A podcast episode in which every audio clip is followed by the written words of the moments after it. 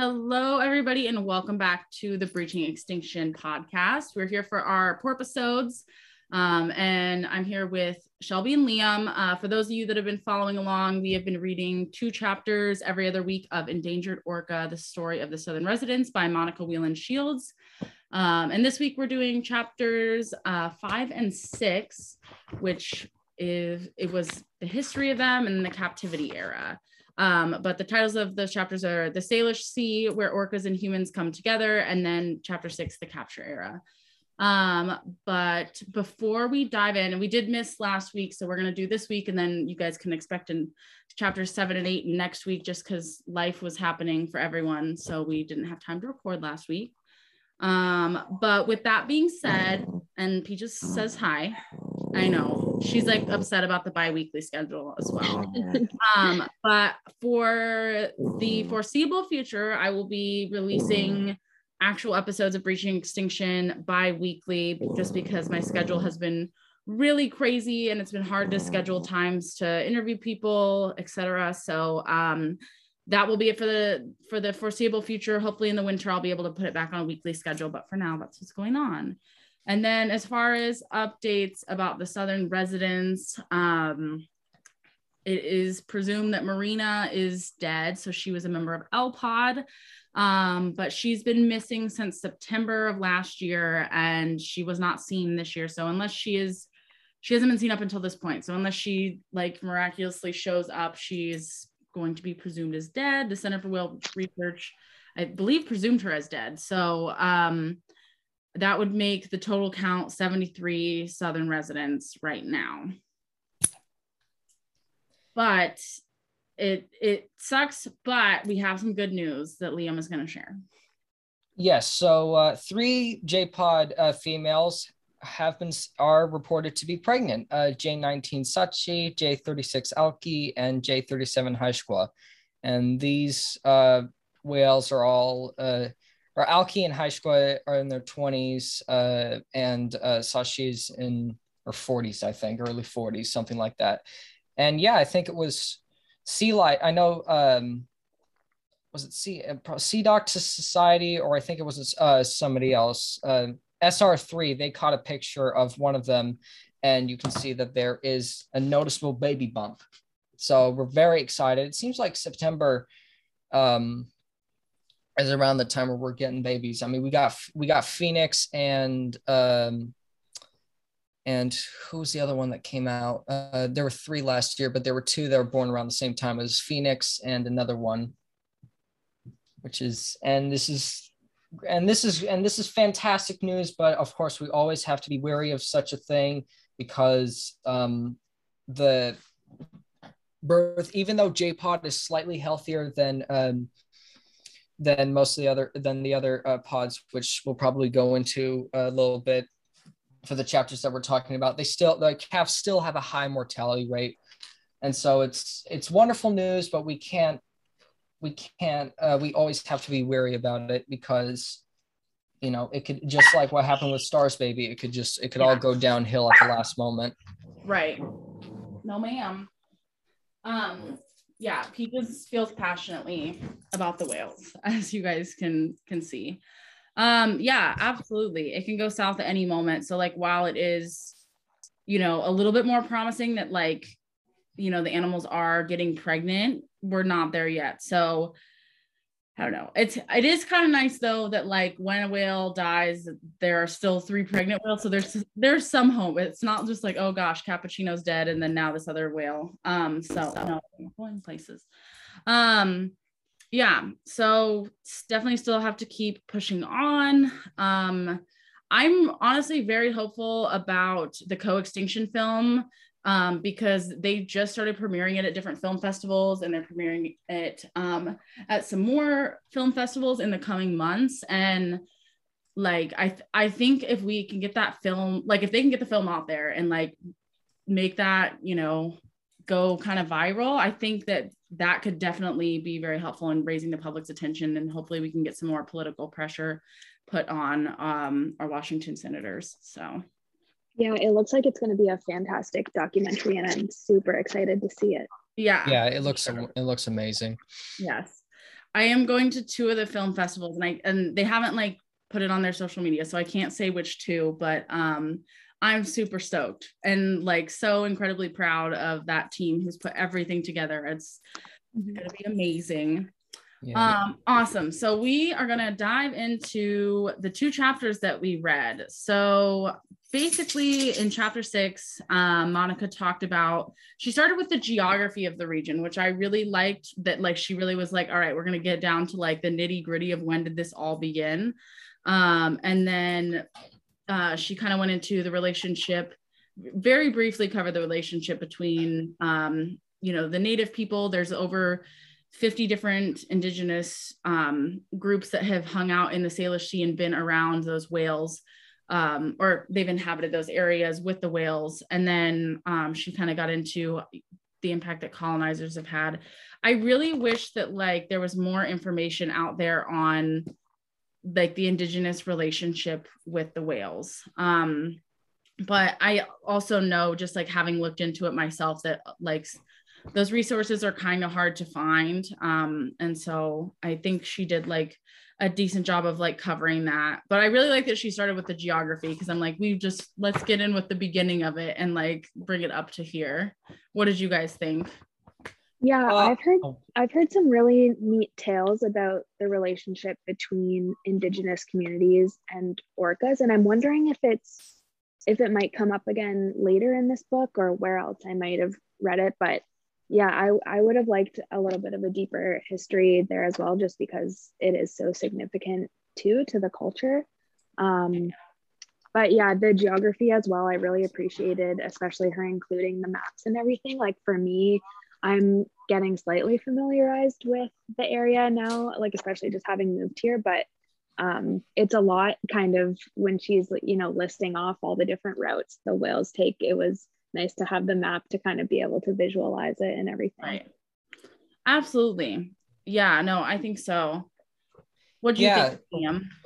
Uh, I liked how I, I do uh, agree that I uh, that I wish they um they uh there was a little more content well just a little bit more background into the into the relationship that the um that the Coast Salish had with the um, with the Southern residents, because aside from uh, talking about the um, the tale of the Thunderbird and um, mentioning uh, the briefly uh, mentioning uh, them respecting um, each other in unspoken agreement, um, not too much that they uh, dive in that they um, that is talked about. Uh, but I but I do also like, um, despite that, I do like how they still give at least some context uh, of to what the Coast Salish people uh, believed in, where they came from. Um, like they but they had a fun they had that uh, fundamental belief of of you know everything was created equally and they always treated other uh, species um, the same ways they did with people and uh, and I like how they they talk a little. The the book talks a little bit about um, about some of uh, in in the beginning when they moved out uh, west. They talk uh, the book talks a little a little bit about um, how they were able to um, use the natural resources around them to sort of to build um, their settlements, but it was never to the point where um, they would completely uh, wipe out you know entire sections a lot like what we do now um, yeah. because they could they knew that that maintaining that balance was uh, important um, and yeah I like how um, it also talks about how europeans uh, very very quickly um, turned that whole uh, turned all those things upside down on their head and just you know essentially plundered the entire area for as much resources as possible to build their settlements and and slowly pushed uh, indigenous people out, especially with the horrific illnesses that were brought over um, and and the consequences of that, with them losing um, a lot of uh, other teachings. And yeah, there's that. And I also like how they go into uh, detail about the waterways, like the the Georgia Strait and the Strait of Juan de Fuca and Puget Sound, and how they didn't know they would just sort of float around you know, calling it different terms until um, this man named Bert Webber came in, who's a biologist from Washington University, and realized that all the waterways were interconnected and decided to come up with a label that would uh, unify the entire region, that being uh, the Salish uh, Sea, which it was introduced in 89, but it wasn't actually um, accepted officially uh, until 2009, like 20 years later. Yeah. There, yeah, it, there's a lot. It's, I feel like it's very interesting to see like the history and how things have changed and like, uh, obviously like if colonizers didn't come in, things would be very different today than they are now. Mm-hmm. Yeah. I found it really interesting too that, um, like, correct me if I'm wrong, but I believe I remember reading that uh, the southern residents have been documented as far north as Haida Gwaii, which is like super northern Vancouver Island. And I did not know that they ranged. I knew that they went down to California occasionally, but I had no idea they went that far north.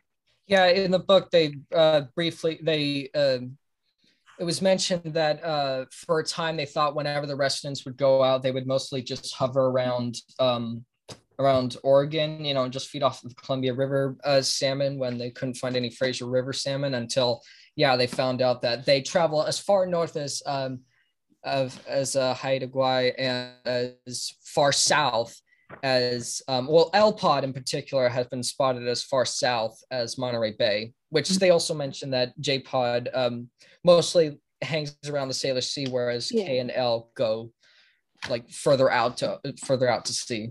Yeah. I wonder where they are now. Um like I always think think about that of like where cuz like we don't know cuz like they're not like nobody has put like any tags on them um and also like I feel like the tags that would be long term would be really difficult to put on them um but yeah it's like it's interesting to see how they've changed you know like just in general i wish that there was more indigenous knowledge that was like relayed into academic mm-hmm. writings because yeah. i i feel like we're missing so much in those like even though like you know nobody was out there with data sheets back in the day like hundreds of years ago. Um i i think that that knowledge is still valuable like and that there's still something to say there because i think that that could maybe even fill in more of the gaps of like okay so what have they been doing for the last like for the last hundreds of years you know? Yeah, yeah. when i was away at my ocean bridge trip uh, we had some seminars on like the importance of including indigenous communities in research and like uh, utilizing the wealth of knowledge that they have and i just found it so interesting like we were talking about um, an invasive species called Phragmites. And, you know, they were talking about, well, in their perspective, like they would take the time to think about, well, why, why has the species come and why has it grown abundant there versus just, oh, we need to get rid of this, like yeah. going back to the root. And then um, another interesting thing that came up in the seminar was that uh, to, in in our science and our culture, water is an abiotic element, whereas they consider it very much to be a living thing because it is the source of all life. And I think like just taking like things like that into consideration like really makes you think and like critically think about how we approach issues like that and i wholeheartedly agree that we should be incorporating more of those um, uh, yeah, more of their beliefs and utilizing their knowledge in modern science.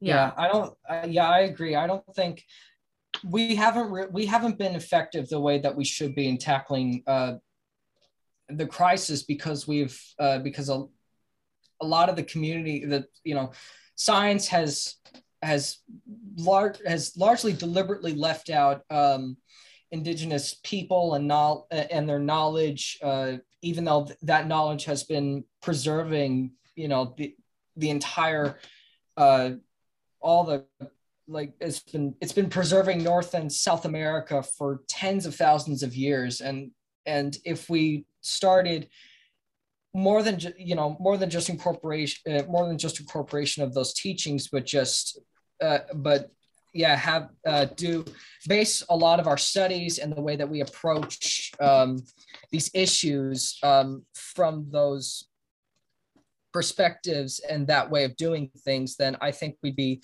much much more um, effective because indigenous people i learned this the other day they're they're the ones that are protecting 80% of the biodiversity um, on earth so we need to definitely um, start having them play leading roles um, within the science uh, community to have any um, effective and fast uh, way of help of preserving the ecosystem.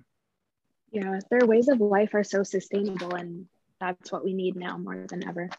Yeah, I completely agree. And like, I I don't know. It feels like hard to have those conversations sometimes because like I know there's so much like trauma and hurt there, and like, you know, while we come in with like what we think are good intentions, like it can still like I can see how there's like a level of like maybe distrust from them with us as far as like trying to open up those doors of like hey let's work on managing the planet together since that hasn't historically worked out well um but we do have a lot to learn and like these ecosystems were like you guys said sustainable and like fine and not exploited before colonization. So um it's like time to get back to those roots and and you know uh, and f- maybe even just like figure out ways of like like maybe providing funding or allocating resources so that like those who have managed the land for years can continue to manage land you know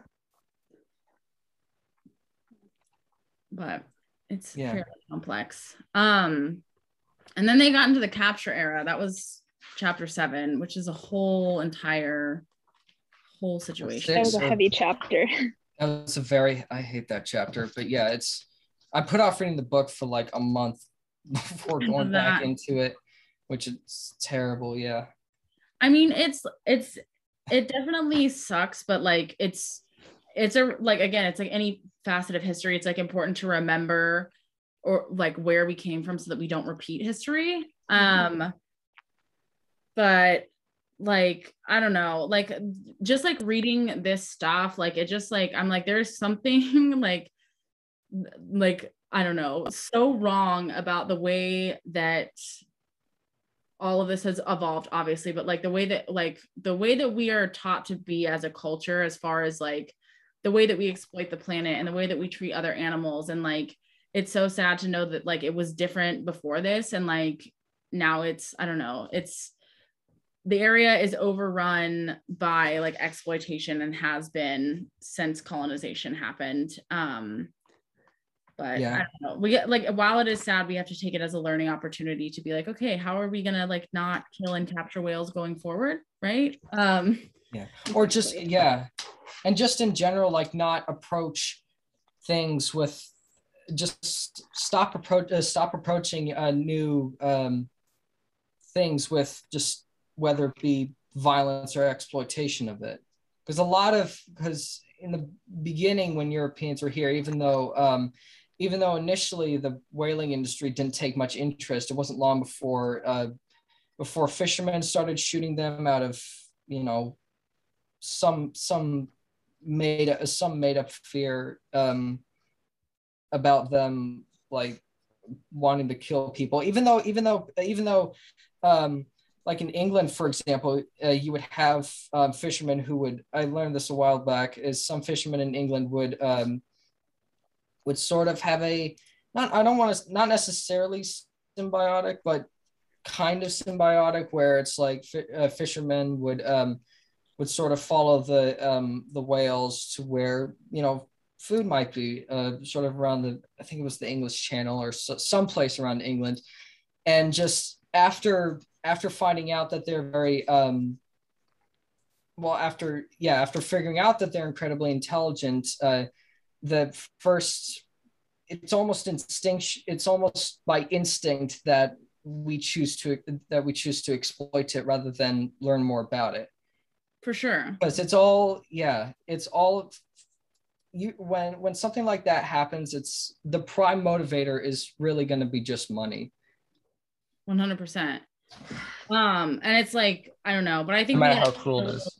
A deeper as always and like reflect on why it is like obviously we need money to survive to a point but there's a point that like you have enough money to like you know put food on your kids back and put a roof over your head and have clothing and you know maybe have extra income but there's a point of like excess that it's like we got to address the root of like why is that excess something that like is worth taking like like like taking from the planet and taking from people who have been here for ever yeah. and lives. And lives and lives yeah. Lives of i mean of people and animals. Yeah it's yeah. mass it's, genocide and all that yeah it's frustrating like it's beyond frustrating like that's not it's like there, there are not even words to to describe how like completely wrong that is like i'm trying to think of words that could describe how wrong it is and it's not like it's just not mm-hmm. okay so like i don't know i think as a culture we need to figure out like what it is that we need to heal like and i think it all i don't know i'm always like comes down to yeah. ego but i really think it does of like why is it that you feel the need to have so much power and control to a point like where it's taking, or just taking a whole yeah. a whole other beast so yeah yeah and just like if uh, uh, that's a, a uh, an excuse that i've noticed uh, being one of uh, one of the things I've noticed uh, a lot of any environmentally anything that's environmentally damaging, people will do we people will say, you know, it's it's hey, you know, doing this will put uh, food on the table, whether or not that you know whether it's long term or usually or usually it's very brief, very brief. Uh, an amount of money that would uh, put a little bit of food on the table. But yeah, that's an excuse. That's something that I've seen a lot of people use to justify a lot of the cruelty that happens which if you know if, if that if that's what you're going if that's what you're going uh if you're on if you're being honest and saying that that's the length that you have to go to which almost always it isn't uh, to get food on the table then that means that there is an issue with that there's an issue with the system that we have created. Yeah.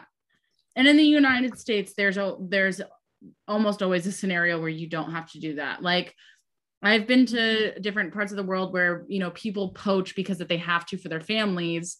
And like it, it's legitimately out of need. And we're fortunate enough to live somewhere where that isn't the case that you can go get a job. Um it's, yeah we, you know, and that's where also like, in the most first world nation you know there's a lot to we've yeah. got a lot of options or at what least were you gonna say shelby? enough. Oh, I was just going to say, like, to my understanding as well, for the most part, those communities are also poaching so in a sustainable way because they recognize that their community has to live off of that resource sustainably as well. Yeah. I don't know. To my absolutely. My and I mean, there's no way to like have a perfect, completely sustainable thing. We're absolutely going to take from the environment like that's that is something that's going to happen but doing it in a way that doesn't completely deplete an entire ecosystem so it's like finding that balance and just one that's like also not you know unnecessarily like cruel and may end up having long-term yes yes damages fairly cruel that's like that's that's those are words that i were looking like was looking for yeah that mm-hmm. makes that's yeah. a really good way to put it. But yeah, yeah, not, yeah we, like, environmental dis- well, environmental destruction is not a necessary evil. It never yeah. has been. So I, I get that the world has evolved to a place where like now, you know, there's a lot of like international trade and things like that. And, you know, the world was never perfect to begin with. Like people have been, you know, awful to each other and genocides have been a thing for a long time in a lot of parts of the world. Um, but we, I believe, are at a point where we know enough. There are enough resources to go around, you know, to make sure that people do have their basic needs met that like we shouldn't be in the spot. Like there there are other ways around it and like it obviously these things are hard and like breaking down systems that have been in place for decades and centuries now um that's that is difficult. It is, but it's not impossible and it and ultimately we don't have a choice in the way that we treat our planet because if we continue down this road of like constant exploitation not just of the southern residents and of the salmon but of all of the other animals and all of the other places that we do this you know we're not there's not there's no there's no backup plan. So mm-hmm. got to get it figured out. Like and i don't know about you guys but i feel like a sense of urgency like about the planet and a sense of stress and anxiety kind of just underlying all the time of like there's not time. Like i don't know but we just we have to figure it out. I think these like these two chapters gave us a lot to think about as far as our relationship with the animals. Um and you know i i yeah so far like i feel like this book is a very good it's good to get you to think. It's good to get your baseline information on the southern residents very easily digestible like and she puts in a lot of information that's very helpful like the maps and whatnot so. Yeah awesome. Anybody have any final thoughts? I mean i i i yeah not not much other than just you know on the top on the topic of of what it was the uh, chat a chapter of yeah just i guess in general what we need to realize is that um we can't um when we when we learn of when we learn of something new that can that can uh, benefit us without harming anything else we and also um, expand our own you know connection with nature let's not approach it with exploitation and violence. Yeah. even i'm pretty i'm pretty sure if we really want if we really wanted to we could have started doing orca conservation well over a hundred years ago i'm pretty just if if we were willing to listen. If we were yeah. willing to listen, we could have easily done it, you know, a long, long time ago, and we wouldn't be in the position uh, that we are in right now. And Indigenous people wouldn't be in, wouldn't be, I wouldn't have had yeah. to deal with everything that has been thrown at them. For sure. Well, yeah. Go ahead, Shelby. Sorry. Oh, I was just gonna say, not to get us on a whole other tangent, but just my other pro- main thought from the capture capture era was just thinking about the potential in how far we could be with release or um, or retirement to sanctuary with the capture era if the release efforts that had been concentrated on Keiko had been uh, towards Lolita instead.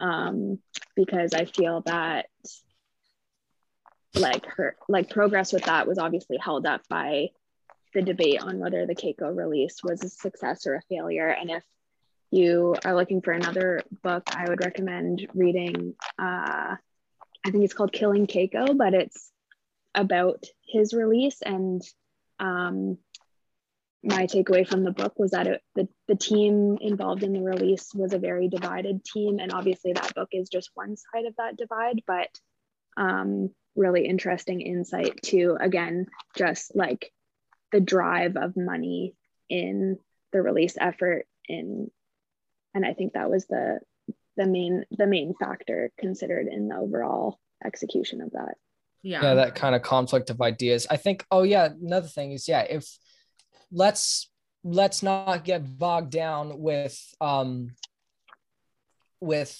uh with expanding on you know our conservation methods or you know or what's the best way to do it because if we if we continue to have you know conversation for too long then it's like nothing gets done it's basically it's the yeah. equivalent of a of a Filibuster. bill dying in committee in washington d.c where people were um, congressmen would just debate de- constantly debate and the bill goes nowhere and eventually it just gets forgotten about and that's what I feel has happened a lot with um with uh the southern residents. well, with the south, yeah, especially with the southern residents and with like you know dam breaching and all, and even also um, uh, sanctuary projects for uh, captivity. One hundred percent. I feel I feel that the obvious is. I mean, I feel the answer is ob- is is obvious, and it's been around for a while but I know that people are still are still going to want to debate it, but there's a point where we have to say enough debate. Let we're getting a final decision in. I think that that's totally fair. Like you have to have a, a, a final decision like that's backed with because obviously you're never going to have a solution that fits every single person's need, but you need no. to figure out who all of the stakeholders are, figure out what their true need is. What do they truly need? What do they truly want? And then evaluate what's going to be the most important and sustainable for all parties. And, you know, we saw it with Luna. There was a lot of fighting that went on there. And I like, I hate to bring this up every, it's just such a good example every time. But when like the whole discussion about whale watching the southern residents, there's way too oh, much yeah. energy put into that. Oh my God. Like I wish that I I would never read another post about whale watching the southern residents again because like it's like people complain because there's they're like there's so much focus on this but they put the focus on it and if like they just stopped watching the whales then the government has to put their efforts elsewhere because then at that point when the whale watching is stopped around the southern residents i'm not saying all the whale watching and if you guys have questions about that feel free to send me messages or listen to the episode that I did with Gloria um, back in February. But like, if they just stopped watching them and stopped having the discussion about that, and they're just like, okay, fine, I'm going to wash my hands of this, I'm going to go look at transients, whatever, then the government had like, and then the whales are still dying at that point, which they will be um because there's so many issues and all of them are valid um with the toxins and the noise pollution and the lack of food then the government is then forced to look at something else. And so i think you got to take the l because mm-hmm. ultimately it helps them also but it's the same thing of like too much discussion around this thing. It's just wasted time and it's like we we don't have time. Like obviously we need to put enough time into something that so that it's well thought out but not so much so that like nothing gets done. There's a balance you know See, Peaches yeah. feels the same way. She's, she's exactly yeah. It's a time sensitive event yeah. Here. Time sensitive. We can't be um going in circles. Yes. Yeah. we can't be too. We can't be too uh, stubborn uh, with what's that with um any revisions unless those revisions uh, genuinely jeopardize something that matters. 100. I think that's the. I think that's the. A lot of the time, why people why decisions like this don't really happen is because people feel like um, something that is necessary, which really is necessary, or something that they think is necessary, which isn't necessary, is if it's jeopardized, then the whole thing can't come, you know, can't be yeah. done. So we have to. Hey. This, yeah, we have to.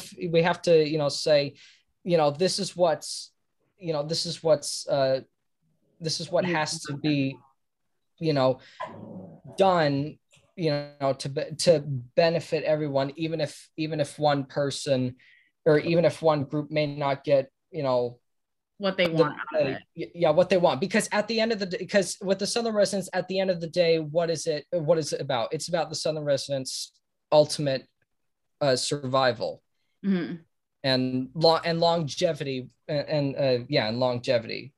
Yes Absolutely. And it needs to be that at the end of the day. And one of the, I think the final thing, because I know we are definitely running over on our porp episode, but one thing that I want to leave you guys with, Gloria left me with a while ago, actually, when we were talking, when we did the episode about whale watching, because that was a really tough one for me to do.